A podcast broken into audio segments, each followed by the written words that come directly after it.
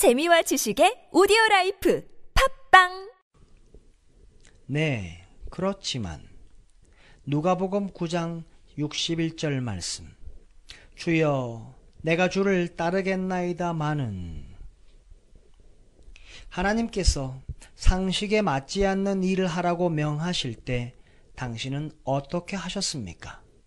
뒤로 물러나겠습니까? 물리적인 영역에서 당신이 어떤 습관에 빠져 있다면 그 습관을 단호하게 깨뜨리기까지 매번 그 행위를 할 것입니다. 영적인 영역에서도 마찬가지입니다. 당신은 주님이 원하시는 것을 행하려고 매번 일어나지만 마지막 순간에 꼭 뒤로 물러서게 됩니다. 네, 그렇지만 만일 제가 하나님께 순종하면 저는 앞으로 어떻게 되는 것입니까? 네, 상식에 벗어나지 않으면 하나님께 순종하겠습니다. 그러나 아무것도 보이지 않는 어둠 속으로 발을 떼라고는 하지 마세요. 예수 그리스도는 주를 믿는 자들에게 자연인이 스포츠 세계에서 보여주는 그러한 과감한 정신을 가지라고 요구하십니다. 사람이 뭔가 가치 있는 일을 하려면 모든 것을 걸고 과감하게 나아가야 할 때가 있습니다.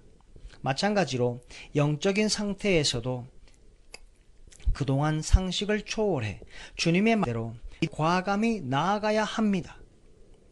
그렇게 하는 순간 당신은 그분께서 말씀하신 것이 상식만큼이나 확실하다는 것을 알게 됩니다. 상식선에서는 예수 그리스도의 말씀은 말도 안 되는 것처럼 보입니다. 그러나 주의 말씀을 믿음으로 받으면 당신은 주의 말씀이 하나님의 말씀인 것을 알게 되면서 놀라워하게 됩니다. 전적으로 하나님을 신뢰하십시오. 하나님께서 당신에게 모험을 할 수 있는 기회를 주시면 주저하지 말고 받아들이십시오. 대부분의 그리스도인들은 위기 상황에서 이방인들처럼 행동합니다.